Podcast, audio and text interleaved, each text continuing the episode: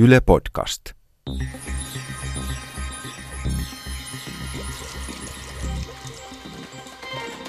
Tiede Ykkönen. Extra.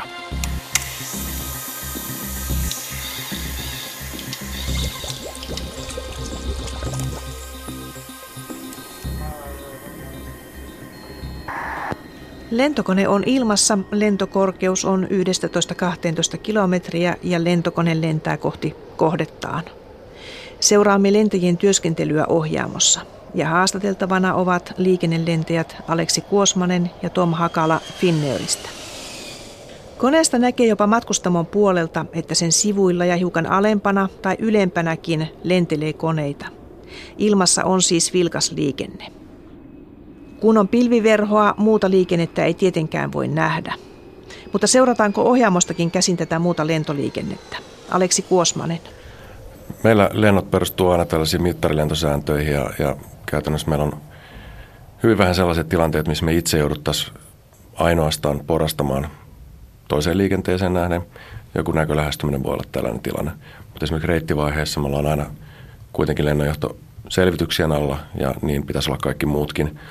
Mutta perusperiaatteena on se, että aina katsotaan ulos ja seurataan sitä muuta liikennettä niin sieltä ikkunasta ulos katsomalla kuin sitten meillä on näyttöjä, mistä me voi nähdään myös muuta liikennettä ja täältä käsin voidaan sitten seurata ja luoda sitä tilannekuvaa, mitä, mitä nyt vaikka jollain vilkkaalla lähestymislennonjohtoalueella saattaa olla. Periaatteessa se on lennonjohdon vastuulla järjestää se liikenne niin, että, että koneet ei ole liian lähekkäin, mutta että meillä on toki oma vastuumme seurata sitä tilannetta sitten ohjaamasta. Ja siihen sitten tottuu, että siellä ei välttämättä aina näe mitään eteenpäin, kun siellä on pilviä. Lentämisen opettelussa jo perus, peruskoulutuksessa käydään tämmöinen mittarilentokurssi. Ja se, mikä siinä on mielenkiintoista, ainakin mun mielestä on se, että kun kerran on oppinut lentää mittareilla, niin, niin sitten siellä vähän sit lentää aina mittareilla, eli se ulospäin seuraaminen ja ulkoa lentäminen on silloin vähän hankalampaa, että se kääntyy ihan päälailleen se homma, mikä nyt tietenkin voi kuulostaa oudolta, jos ei sitä ole itse kokenut. 6 Delta Bravo 1 flight cleared to land runway 22, uh, be another F5 turning at the intersection north south taxiway left of the runway. The Bravo flight.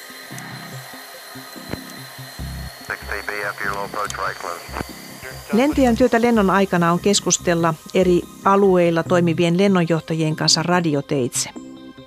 Tämä on varsin oleellinen osa työstä ohjaamossa. Kyllä, näin on. Esimerkiksi Helsingistä jos lähdetään, niin, niin me ollaan ennen kuin päästään ilmaan, niin me ollaan oltu yhteydessä jo, että me saadaan lennonjohtoselvitys. Sitten me ollaan yhteydessä rullaus lennonjohtajaan, tornilennonjohtajaan, ja sitten kun päästään ilmaan, sitten on Helsingin lähialue ja sitten aikanaan Tampereen aluelennonjohto Suomessa, eli siinä on jo, jo viitisen instanssia ennen kuin päästään Suomen rajojen ulkopuolelle. Sitten meno jatkuu, jatkuu aina eri lennonjohtoalueiden lennonjohtajien yhteydenottojen kanssa ja aikanaan sitten kohteessa aina kun me siirrytään uuden lennonjohtajan vastuualueelle, niin tulee tämmöinen radiojakson vaihto. Että se edellinen lennonjohtaja sanoo, että ota yhteys uudella radiojaksolla seuraavaa ja, ja näin se tapahtuu. Ja, ja ohjaamossa se työjako on niin kuin, toinen on niin kuin se ohjaaja, ohjaava lentäjä ja toinen on, on, on valvovan lentäjä ja tämän valvovan lentäjän hommiin kuuluu sitten tämä radioliikenteen hoitaminen lennonjohdon kanssa tyypillisesti. Jos mennään Helsingistä vaikka Lontooseen, niin kuinka monta radioliikennetilannetta siinä syntyy? Joo, Ruotsissa tulee vastaan heti kaksi, Tanska, sitten riippuen reitistä voi olla, että mennään sieltä etelästä Maastrichtin alueen kautta, sieltä tulee pari kolme ja sitten Lontoon lähestymisen aikana niin, niin samat viitisen, mitä, mitä Helsingissä sitten lähtiessä, eli useita yhteydenottoja. Ja nythän meillä on, on jo muutamia vuosia sitten otettu käyttöön koko laivastossa tällainen ohjaajan ja, ja lennonjohtajan välinen dataliikenne-linkki, jolla voidaan eräänlaiset tekstiviestein kommunikoida myös tämän VHF-liikenteen rinnalla. Sehän onkin uutta sitten. Joo, ja sen idea on nimenomaan se, että kun tuo liikennemäärät on, on kasvanut Euroopassa niin valtavasti, niin radiojaksot alkaa mennä tukkoon. Sitä liikennettä on niin paljon, että siellä ei oikein saa suuvuoroa enää. Että pääsisi juttelemaan sen lennonjohtajan kanssa, niin idea on, on osa kommunikointista siirtää tämmöiseen tekstiviestityyppiseen ratkaisuun sitten.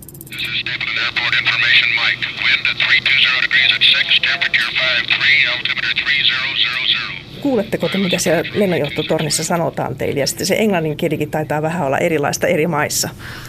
Tämä on ainakin aluksi yksi suurimmista haasteista on, on tämä hyvin vaihteleva englannin kielen taso ja ääntämykset, mutta korva tottuu aika hyvin, eli, eli kiinaksi äännetty englanti on hyvin erilaista kuin ranskaksi äännetty englanti, mutta myös omat haasteensa sitten luo englantia äidinkielenä puhuvat lennonjohtajat, koska he olettavat sitten muidenkin osaavan englantia yhtä hyvin kuin he.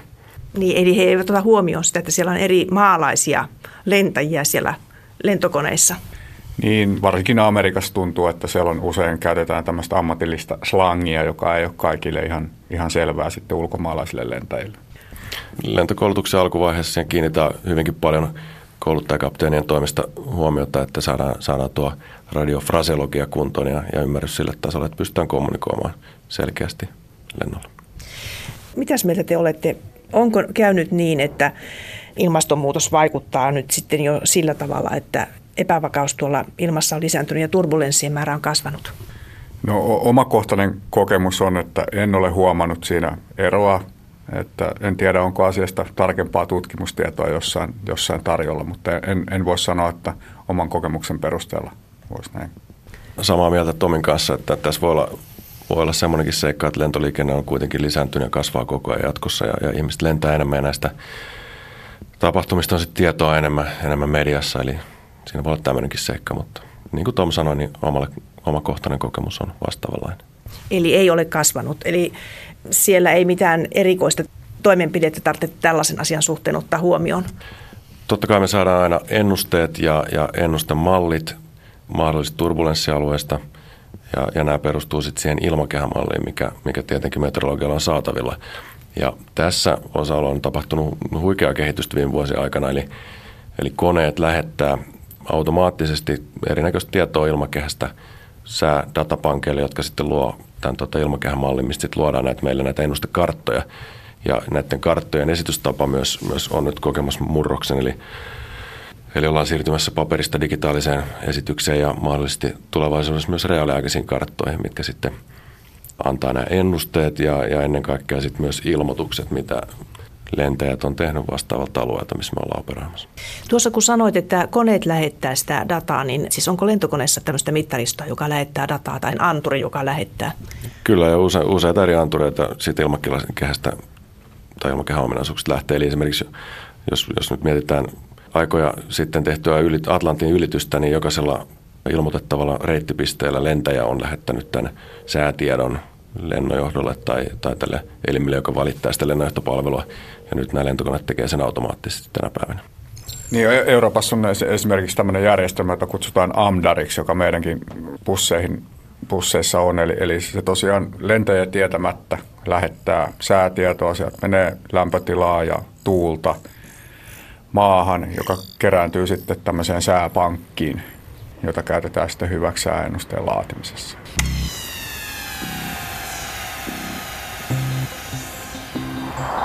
Tuosta sääennusteesta, pystyykö sääennuste ilmoittamaan, että siellä on jossain odotettavissa tämmöinen ilmakuoppa?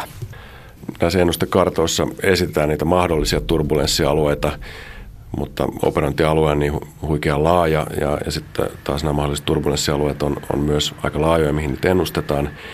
Eli se tarkka ilmakuopan tai, tai tämän turbulenssin paikka, niin sen sanominen on aika lailla mahdotonta.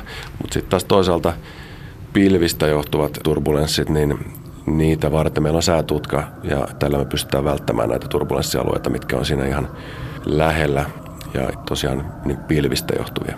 Tuomo. Joo, ja sen, sen verran voisi täydentää vielä Aleksin vastausta, että tämmöinen ää, puhtaan ilman turbulenssi, joka näihin suihkuvirtauksiin liittyy, niin, niin niiden ennusteet on tarkentunut. Että aikaisemmin ne ennustekartat, mitä me saatiin, ne alueet saattoi olla hyvin laajoja ja tämä ilmiö saattoi kumminkin olla hyvin paikallinen. Että se ei ollut välttämättä ollenkaan, että se kyseinen lento osuu just siihen kohtaan, missä se tärisee kovasti. Ja nyt, nyt nämä, nämä ennusteet on, on tarkentuneet ja niitä saadaan sähköisessä muodossa hyvinkin tarkkaa tällä hetkellä, joka parantaa sitä lentoturvallisuutta sitä kautta, että me voidaan välttää sit näitä alueita joko menemällä ylös tai alas tai pyytämällä sitten reittimuutosta niiden takia.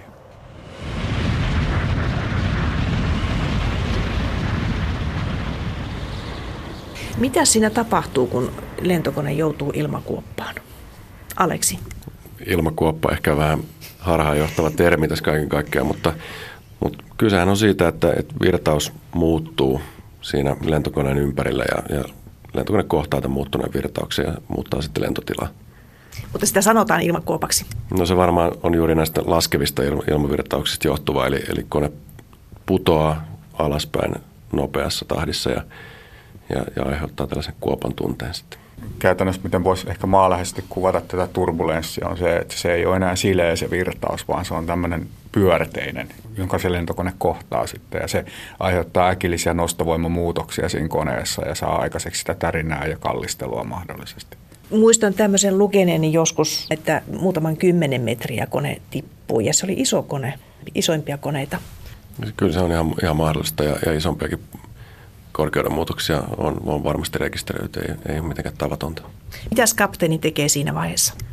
Toivottavasti tämä olisi jollain tavalla pystytty ennakoimaan ja, ja ilmoittamaan viestimään matkustajille ja, ja kabinin henkilökunnalle turvavyö luonnollisesti matkustajille kiinni ja sitten, sitten me kommunikoidaan matkustamaan henkilökunnan kanssa, että he siivoavat vaikka tarjoulukärryt turvallisesti kiinni, jolloin ne ei pääse sitten lentelemään vapaasti siellä aiheuttaen tuhoa. Pitääkö teidän tehdä siellä ohjaamossa joku ohjausliike sitten, että päästään taas jatkamaan matkaa sen niin sanotun kuopan jälkeen? Kyllä, siis kone ohjataan takaisin siihen lähtökohtatilanteeseen ihan, ihan fyysisin toimin, eli vaatii ohjaajan toimenpiteitä. Tooma.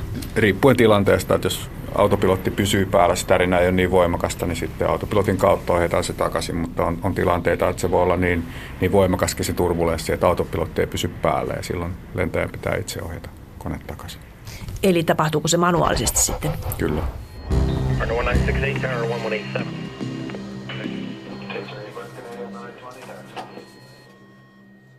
Se, mikä ihmisiä nyt kiinnostaa tietysti on lentoilmiöistä, on tämä sakkaus. Lentokoneesta jos puhutaan, niin sakkaus yksinkertaisesti selitettynä on se, että vaikka lennettäisiin vaakalentoa hyvin hitaasti, niin se vaatii kohtauskulman nostoa, eli hidastetaan konetta, pidetään korkeutta, nostetaan nokkaa, kasvataan kohtauskulmaa ja jossain vaiheessa siipi kohtaa sen tulevan ilmavirran niin jyrkässä kulmassa, että se virtaus vaan irtoaa siitä siivestä ja, ja silloin jos lentotila muuten on stabiili ja, ja ollaan vaakalennossa, niin nokka käytännössä laskee alas ja saadaan lisää vauhtia, kohtauskulma pienenee ja kone on taas lennettävissä niin kuin se oli aikaisemminkin. Ilmoittaako se kone todellakin siitä, että se sakkaus on lähellä? Joo, meillä on, meillä on lukuisia suojauksia jo ennen, ennen tätä sakkaustilannetta ja, ja varoituksia tosiaan tulee tästä pienestä, pienestä nopeudesta jo ennen, mutta jos tähän nyt päädyttäisiin, niin, niin viimeistään siinä vaiheessa tulee äänivaroitus ja, ja valovaroitus ja, ja tämmöinen fyysinenkin kone rupeaa tärisemään esimerkiksi ennen kuin se virtaus rupeaa irtoamaan siitä siivestä ja tämän pitäisi nyt viimeistään sitten herättää ohjaajia toimenpiteisiin. Joo, eli nämä sakkausvaroitusjärjestelmät perustuu just tämän kohtauskulmaan.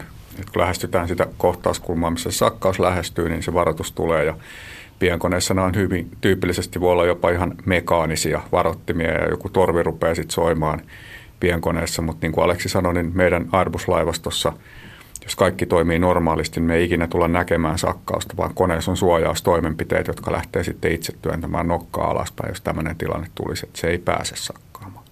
Eli Airbus-koneessa se, se on ihan mahdotonta tämmöinen tilanne. No, se on kyllä mahdollista, jos tämä normaali ohjausjärjestelmä on, on pois pelistä ja ollaan varajärjestelmällä, niin silloin tämmöinen on mahdollista. Mutta normaalitilanteessa, kun kaikki toimii, niin ei. No kuinka nopeasti tuommoisessa pienkoneessa, jonka nyt tuossa mainitsit, ei siis puhuta nyt Airbusista, vaan jostakin pienkoneesta, niin kuinka, kuinka helposti se on ohjaajan muutettavissa se tilanne siinä vaiheessa, jos se kone alkaa sakata? Hyvin nopeasti, että siinä on toimenpiteet työntää nokkaa alas ja lisätä tehoa ja se on ihan muutamissa sekunneissa yleensä takaisin lennettävissä se kone. Joskus on kuitenkin tapahtunut lentoonnettomuuksia tämän sakkauksen takia ja ainakin siis näissä lento onnettomuustutkinnoissa on uskottu, että joku onnettomuus olisi tullut tästä sakkauksesta johtuen. Joo, pitää varmaan paikkansa ja, ja, ja varsinkin matalalla tapahtuvat sakkaukset, niin nehän on niitä kriittisiä, että silloin ei ole varaa laskea sitä nokkaa, pienentää kohtauskulmaa, lisätä tehoa, vaan maa tulee vastaan ja täysin mahdollista. Eli jos on alhaalla? Niin, lennon kriittisimmät vaiheet tyypillisesti on, on laskeutuminen ja lentolähtö kaikissa tilanteissa. Tämä ei ole poikkeus siihen. Että. Mutta toki tätä sakkaustilannetta harjoitellaan siinä alkukoulutusvaiheessa jo lukuisia lukuisia kertoja ja, ja tällainen perussakkaus, niin, niin se on sen oikaisu toimenpiteet on, on hyvinkin selkärangasta tulevat kaikilla ohjaajilla. Eli lentäjä voi simulaattoriharjoittelussa tutustua sakkaukseen ja sen korjaamiseen? Kyllä, meillä, meillä Finnaarillakin harjoitellaan vuosittaisissa harjoituksissa, niin jos nyt joka vuosi ei sitä sakkausta, mutta tällaista muista epätavallisista lentotiloista oikaisua ja pois pääsemistä.